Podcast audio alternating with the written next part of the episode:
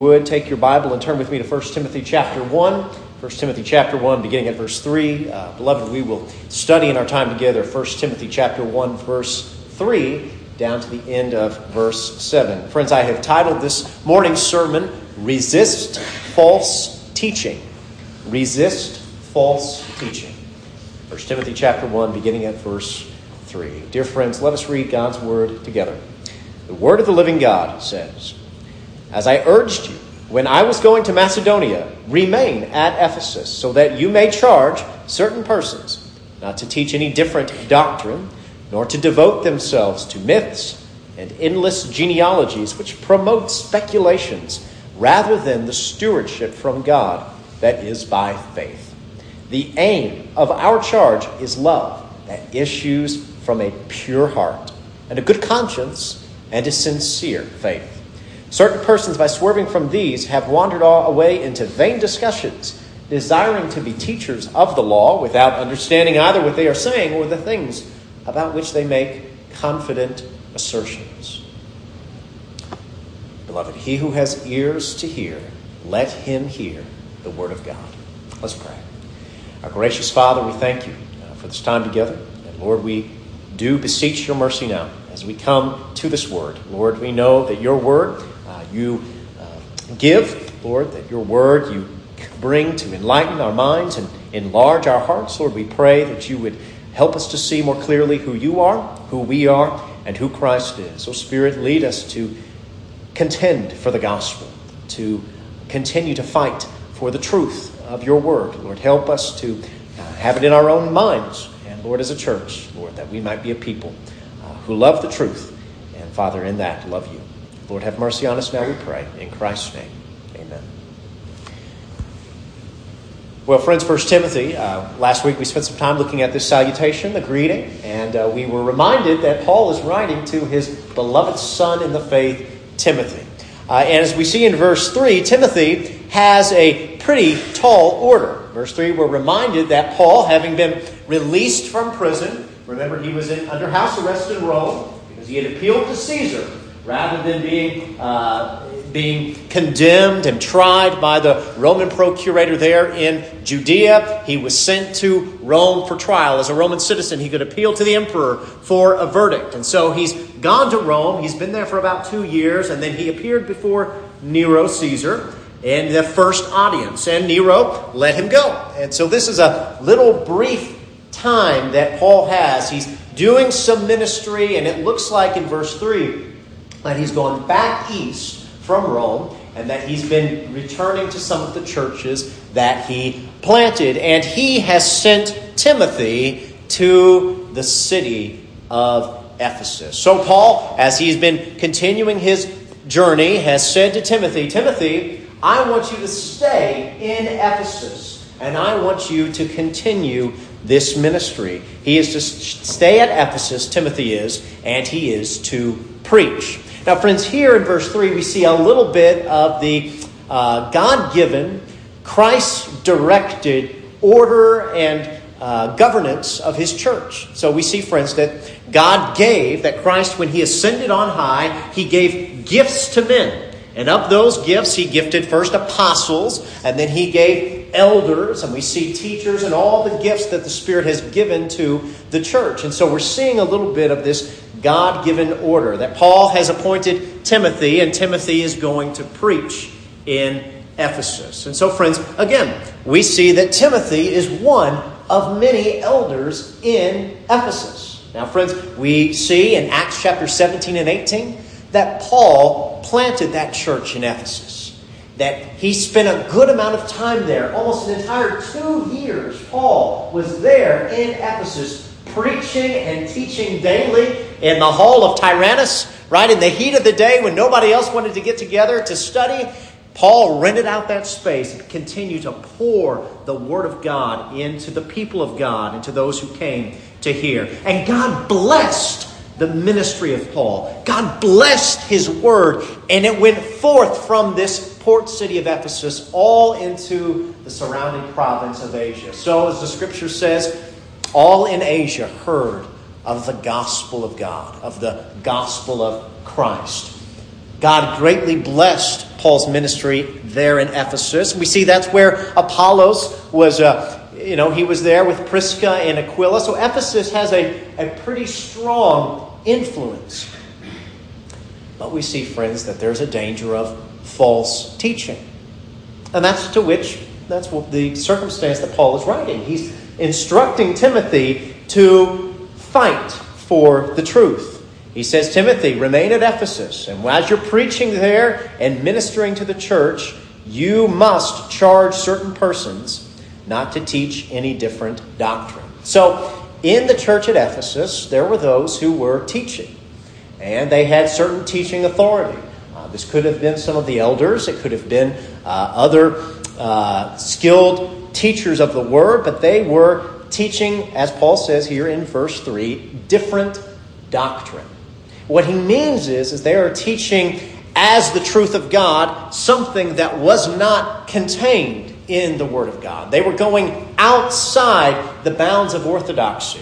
And we see a little bit more of what that looks like. That different doctrine included, we see myths and endless genealogies. And so, friends, what we see from the example of the church at Ephesus is that every church must continue to resist false teaching and must be contending for the faith that was once for all delivered to the saints because this is a perennial problem in the church of God that false teaching emerges not always from the outside but sometimes from within. Sometimes within those uh, who have certain teaching ministries within the church and so we see Paul is saying, Timothy, your main charge right now is to make sure that these false teaching is stopped and that those teachers uh, stop teaching this false doctrine. Friends, uh, you'll recall that in the Old Testament, there was the perennial problem of idolatry. So, for example, friends, you remember that when uh, God took his people up out of the land of Egypt and he planted them in the land of Canaan, he said, My people, you must get rid of the idols of these Canaanites. Don't hold on to these idols. Don't covet their silver. Don't covet their gold. You have to break them down, destroy them completely, and you must not intermarry with these unbelievers because if you do, eventually they will lead your heart astray from me. And this was the story of God's people under the Old Covenant. They began to go after the Baals and the Ashtoreth. They began to incorporate into their worship of Yahweh, of the Lord God of their fathers. They began to take these idolatrous elements into their doctrine, into their worship. And sooner or later, they were bowing down to the Asherah. They were serving the Baals, and they had gone far afield in idolatry. But, friends, in Ephesus, it's not just the crass form of idolatry that's a temptation. Remember, there's the temple of Artemis is there. This is a center of very vibrant pagan worship and religion. But, friends, it's also the subtle idolatry of ideas. And, friends, that's the danger for us as a church. Not the crass idolatry where we're bowing down to statues of Buddha or to totem poles. You and I are probably not building golden calves and putting them in our closets to worship. But we do have idols. We make idols of ideas. We take our own perception of God, we take our own likeness of what we think God should be like or what God should do or how God should act, and we form a God in our own image in our own likeness. Friends, that's what these teachers are doing in Ephesus. Instead of coming back to the Word of God and saying, we will submit to what God has revealed Himself to be, His plan of redemption in Jesus Christ, His purpose in our salvation. These teachers are saying, well, you know, I think my God, my Jesus, would be more like this. I think that my God would act in this way, and so subtly, softly, almost imperceptibly, they are moving the church away from the tr- truth of God off to false teaching. So, friends, again, we want to know what does the Bible say. Uh, friends, in the Protestant Reformation, there was a, uh, a Latin phrase. It was called "Semper reformanda." Semper reformanda. Uh, you guys know the uh, Marines, right? Their slogan is Semper Fi, right? And it means always faithful. Always faithful. Semper Reformanda means always reforming.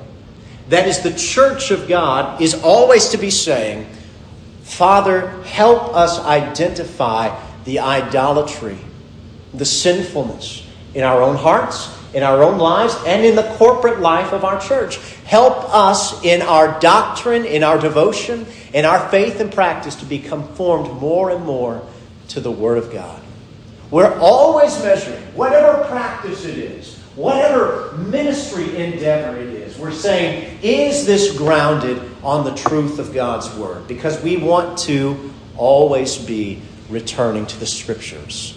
Semper reformanda, always reforming. And we submit to the Word of God alone. Now, in verse 4, we see that the source material for these false teachers is that they have left the authoritative Word of God and they have sought out another authority that is not a true source of revelation, but they have gone to what we see here as myths and endless genealogies. So, in their teaching, these false teachers in Ephesus are spending a lot of time on this, these myths. Now, what are these myths? Well, Paul says the same thing to Titus right? We see in uh, Titus 3 9 that Paul says, But avoid foolish controversies, genealogies, dissensions, and quarrels about the law, uh, for they are unprofitable and worthless. He goes on to talk about uh, Jewish myths. So these are myths, and most likely, friends, they have to do with the Apocrypha.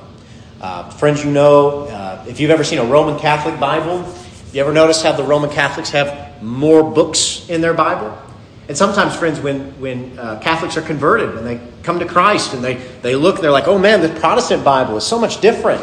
There, there's not all these books like the book of Tobit and the book of Jubilee and these books. Well, friends, the reason is, is because as the church, we recognize that those books of the Apocrypha, those intertestamental books, were not God inspired.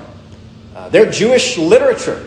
And they might have great value as literature. First and Second Maccabees give us a lot of information about the Jewish wars, but they are not on the standard of the Word of God. So these false teachers have gone to these Jewish myths, this Jewish literature, and they're devoting themselves to it. That becomes their source material. That becomes the authoritative revelation, and it's leading the church astray. Secondly, they're devoting themselves to endless genealogies which could be that they're spending time on uh, trying to dissect all the genealogies of the Old Testament and trying to figure out um, different stories to go along with it, or perhaps they're even spending time in all of the pagan genealogies that are around them. Friends, just by way of passing, have you ever noticed when you read your Bible, there's a lot of genealogies? There's a lot. Take Genesis, First Chronicles, for example. And friends, sometimes those are some of the hardest things for us to read. But I'll tell you, a genealogy is meant to give you a big picture of the faithfulness of your God.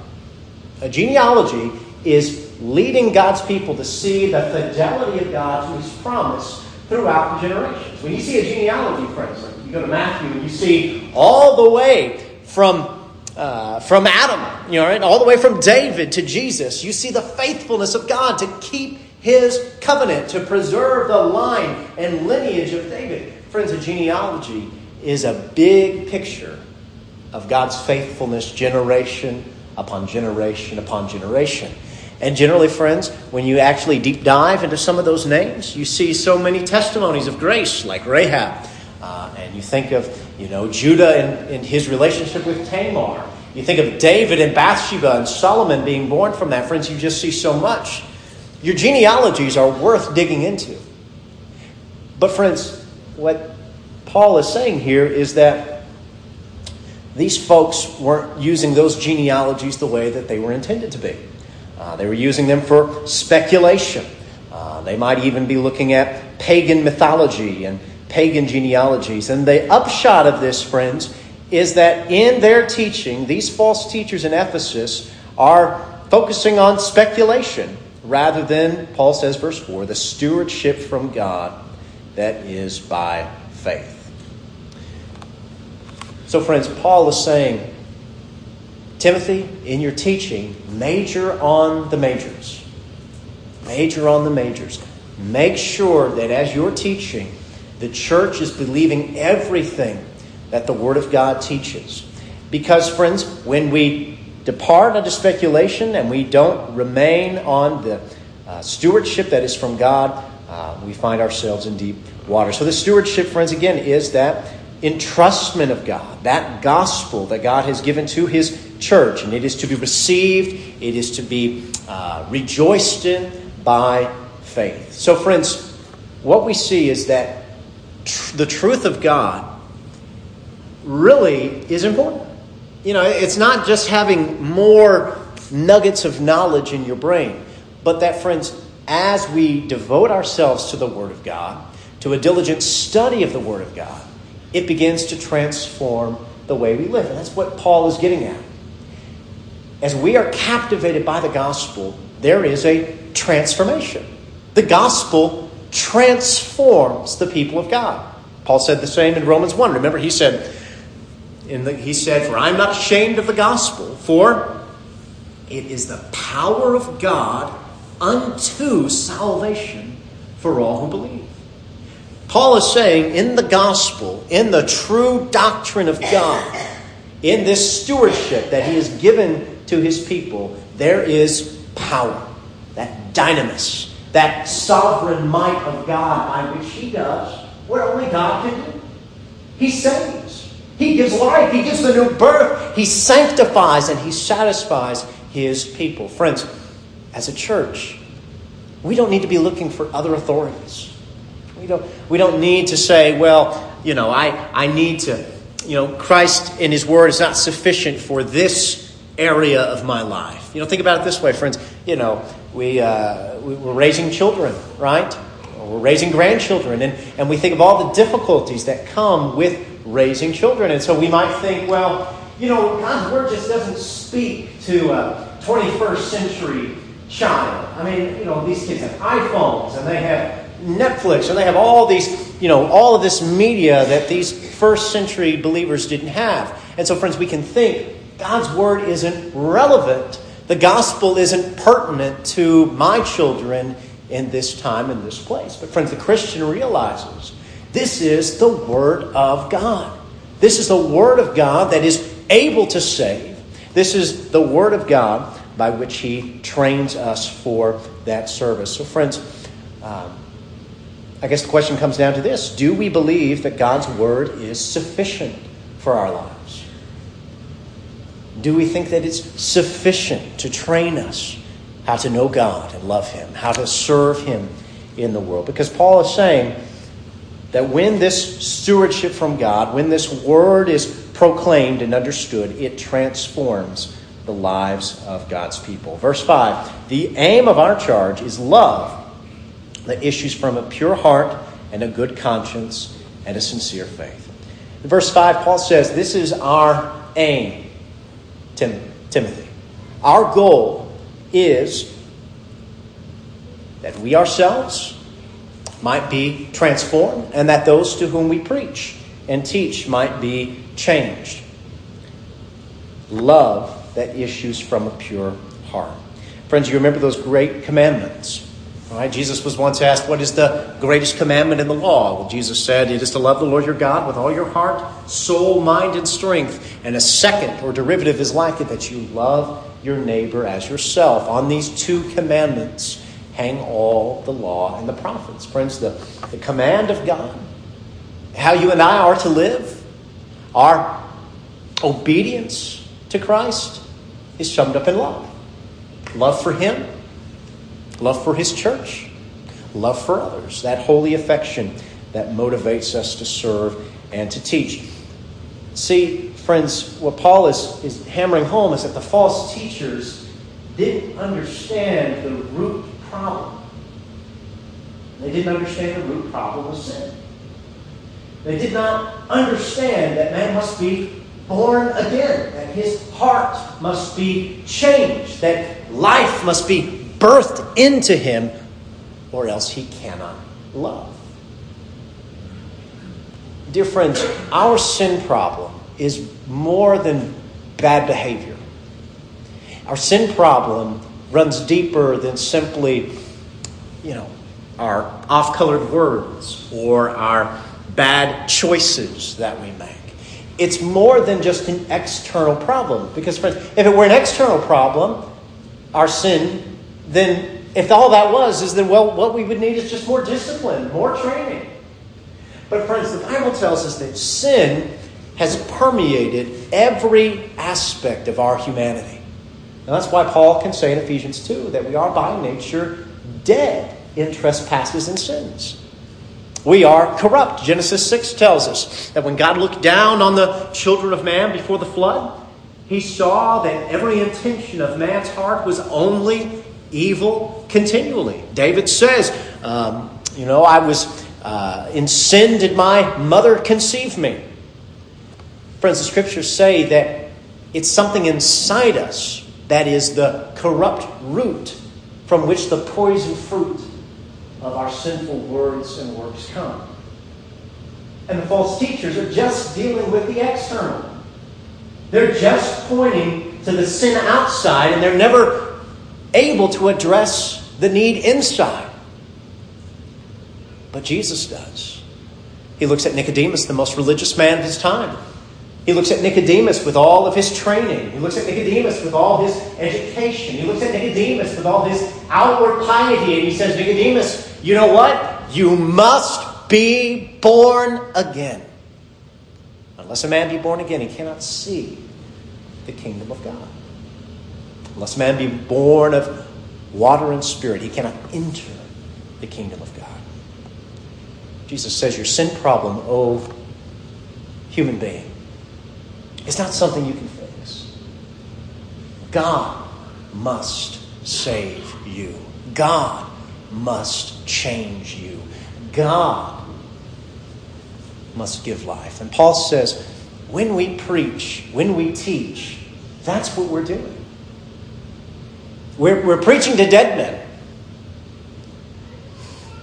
We're teaching to folks that by nature don't have eyes to see and ears to hear or hearts to love their God.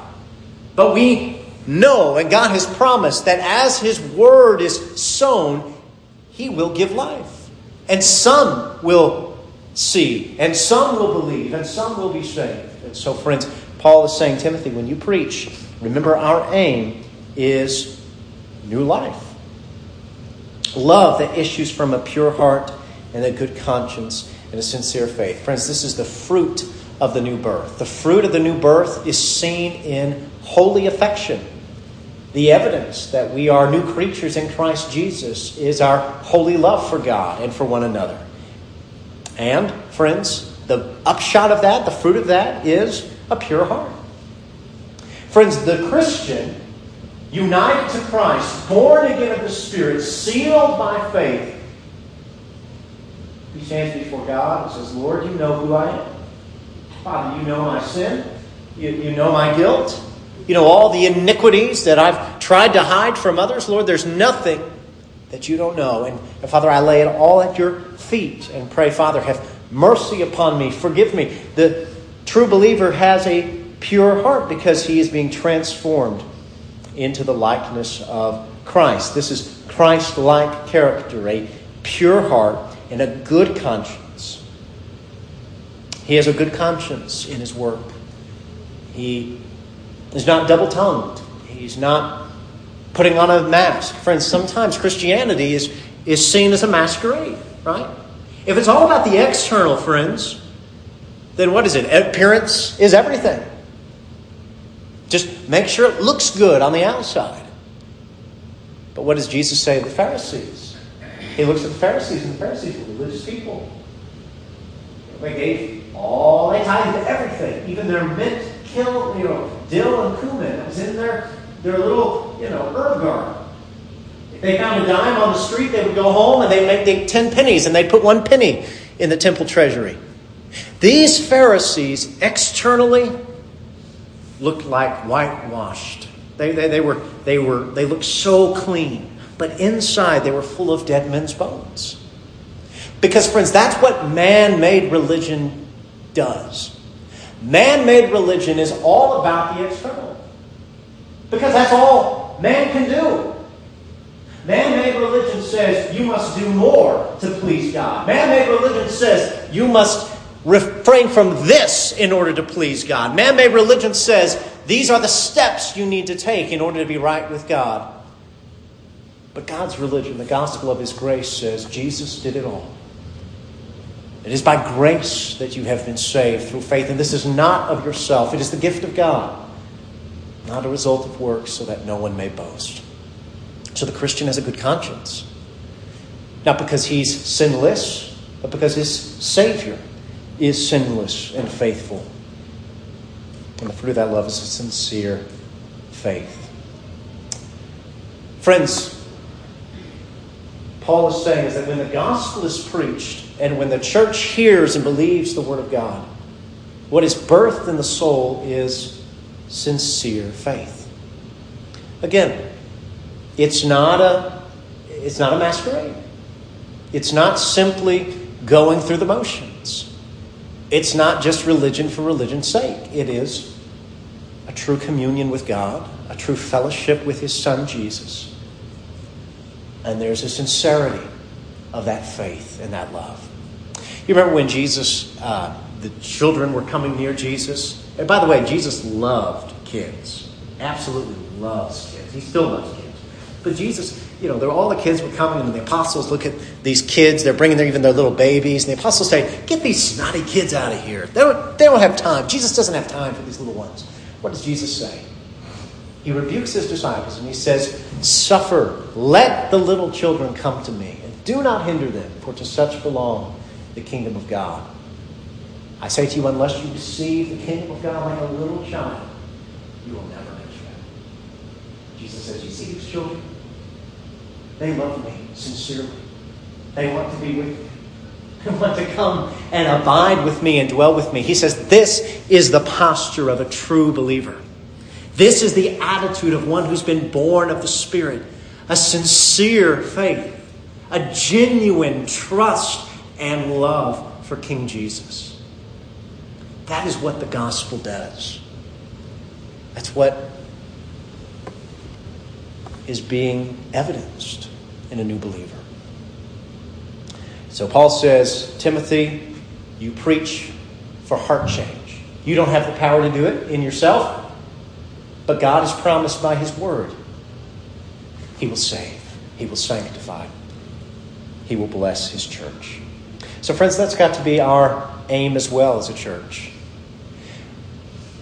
You know, friends, when we are born again, when we come to faith in Christ, when we are united to the Son, our lives do change. You know, friends, we think about it this way. You know, if we are in Christ, not only has our sin been atoned for, but, the Spirit has come and He has given us liberty. He has given us freedom. He has given us new desires. And out of that holy affection, now we genuinely pursue what is pleasing and acceptable to God. And that's where those works of obedience come from. That fruit of the new birth. Friends, again, you are not saved by your works. You and I and our obedience to the Word of God does not contribute a single bit of merit to our salvation. Jesus and His righteousness alone. That is what God has reckoned to you. That is the basis of your justification. Your pardon, your security before God is in Jesus Christ and in Him alone. You can't add to it, you can't take from it. But if you are united to Christ, friend, this union with Christ, this new birth, will always inevitably bring the consequences of good works and obedience. You're not justified by your works, but you are justified unto obedience to Christ. And friends, that's why James can say, if there are no works, if you have no love for Christ, if you have no love for God, if your faith isn't sincere, if you don't have a pure heart and a good conscience before God, friend, be careful. Because you may not be what you profess to be. You may be one whom Jesus will say on the last day, Depart from me, you worker of iniquity. I never knew you. Yes, you were in my church. Yes, you were on the rolls of the church. You even served in a Sunday school. You did all of these things, but you didn't do them because you loved me. You didn't do them because you were trusting in me. You had other motives, you had other desires that were motivating those good works. But I never knew you. I never had a relationship with you. You were never united to me by faith. Friends, Paul says, Timothy, keep the gospel front and center. Keep the word of God front and center because it is by this that God's people will be saved and the church will be built up. And then he gives the warning in verse 6 and 7. Friends, man made religion, as it turns away from the Word of God, it, it, falls into a ditch. And one of the ditches that, that these false teachers in Ephesus are falling into is that they're going off into vain discussion, profitless discussions, because, verse 7, they desire to be teachers of the law without understanding either what they are saying or the things about which they make confident assertions. Now, friends, the relationship between the law and the gospel is vitally important, absolutely indispensable. And Paul has spent a lot of time when he wrote Romans tracing it out. And he's going to spend a little more time in the next few verses talking about it. But friends, the law of God, it's a it's a like a school teacher, Paul says in Galatians. It's like a, a guardian of sorts. God announced his law at Sinai not in order to be a means by which you establish your own righteousness, but the law of God is to reveal His glory and holiness, and thus our sin and rebellion, and to show us our need for the Savior. It is a ministry of condemnation. You cannot find righteousness for yourself in your law keeping. But that's what these false teachers in Ephesus are saying. They're saying, oh, well, you need Christ, if you really want to be accepted with God, if you really want to be in His good graces, if you want to be in the top tier of the Christian, if you want to have the elevated status in the kingdom of God, what you need to do is you need to submit to all of these regulations, perhaps circumcision, perhaps celebrating the feasts of Israel tabernacles and Passover and others. And maybe even you should take on some of the kosher laws. If you really want to be a good Christian, if you really want to please God, you need to go back under the law and its regulations, forgetting that when Christ came, he fulfilled what the festivals were indicating. It was Jesus who, when the Pharisees came to him and were chastising him for his, uh, his disciples eating with unwashed hands, he says, Look, it's not what goes into a person that defiles him because the food goes in the mouth, it goes in the stomach, and it's expelled. But I tell you, it's what comes out of the mouth that defiles a person. Because it's out of the mouth, what comes out of the mouth proceeds from the heart. And it's out of this corrupt heart that come murder, adultery, idolatry, and all manner of evil things. But to eat with unwashed hands doesn't defile anyone. And by this, Mark says, Jesus declared all foods clean. So, in contrast to the clear teaching of Scripture, these false teachers in Ephesus were saying, no, no, no, this is the way that you have to be. And, friends, you know, we would like to think that that's not something that affects the Christian church. But that's a tendency even in our own area. There are people who live here in our county, in our cities, who still hold to that idea of Torah observant righteousness. That you need Jesus, but you also need to keep all of these statutes of the ceremonial law. And Paul's saying, you, these teachers don't understand what they're saying. They're putting a yoke on the disciples. They're just like the Pharisees. They're tying up burdens hard to bear and placing them on people's backs but they won't lift them with their fingers. Because, friends, when you depart from the gospel, you don't, it's not that you don't become religious, it means that you're devoting yourself to something else. And in these false teachers' casing, they're making the law of God an idol. Now, the law is good, friends. You would not know what sin is apart from the law. Paul says, if I would not have known what it means to covet unless the law had said, do not covet. But you know what happened when the law said, don't covet, Clay? It aroused a sinful passion within me. And I began to covet all the more. Because the law cannot free me from sin. The law can't deliver me from my iniquities. The law can't save me from the wrath to come. All it can do is say, You need a Savior. Because the righteousness that God demands is not a righteousness you can produce. That's what the law says. In John Bunyan's Pilgrim Progress, uh, there's, a, there's an episode where one of, the, one of the characters is talking about his conversion. And he talks about this old man who is Moses coming. And he comes up to this man. He begins to beat him over the head. And he says, Why are you beating me? And he says, Because I don't know what else to do. The law of God can't bring salvation, friends.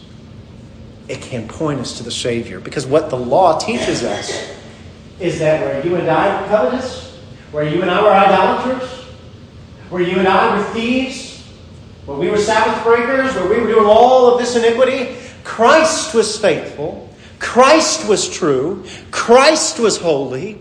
Jesus did for you, O Christian, everything that God requires of you. The perfect, holy, law abiding life that He requires of us, Jesus did. He did it all. And He received the reward. For Moses says, God has promised in this law blessing for obedience, but he has warned of curses and judgment for disobedience. Friends, the law is meant to show you Christ in his glory. He lived the life you could not. He died the death you deserved to die. The curse of the law that was set upon you, Jesus received in his body on the tree. Jesus received the reward of righteousness for you and he received the curse of judgment for you. That's what the law was showing you. And when you're born again, friends, when you are coming to Christ, the law also now serves to show you the character of Jesus Christ. What does it mean to look like Jesus Christ? Well, it means we begin to worship the Lord our God, and Him only will we serve. As we've come to Christ and are united to Him, we do begin to think about hallowing God's name. You know, we used to use his name and invoke it for worthless purposes. It used to be a, a blasphemous utterance on our lips. But now we've been born again. Now we've come to Christ, and the law of God is training us. This is what the character of Christ is. And it is into this likeness that the Spirit is transforming you. So, friends, the law is good. it's very good. But it can't save you. Christ alone saves you. But man made religion, false religion, always pulls our eyes off of Jesus and his sufficiency. And it puts our focus on something else, someone else. And Paul says, Timothy, you've got to fight. Because they have no understanding either what they are saying or the things about which they make confident assertions. Friends, these teachers are confident in their falsehood, they're confident in their erroneous doctrine, and it is uh, a plague on the church. So, friends, bring that home. Application. Friends, everything that you hear me preach and teach, don't take my word for it. Try it by the scriptures. It is my God given responsibility before God to be as faithful as I can and by His Spirit to open, to explain, to apply this word to you. But remember, Jesus says, Call no man father. Take what you hear and bring it back to this standard, to this Bible. And not only me, friends, but your Sunday school classes, the TV preachers you hear, the folks you listen to on Facebook, the audiobooks that you download, friends, try it all by the standard of the Word of God.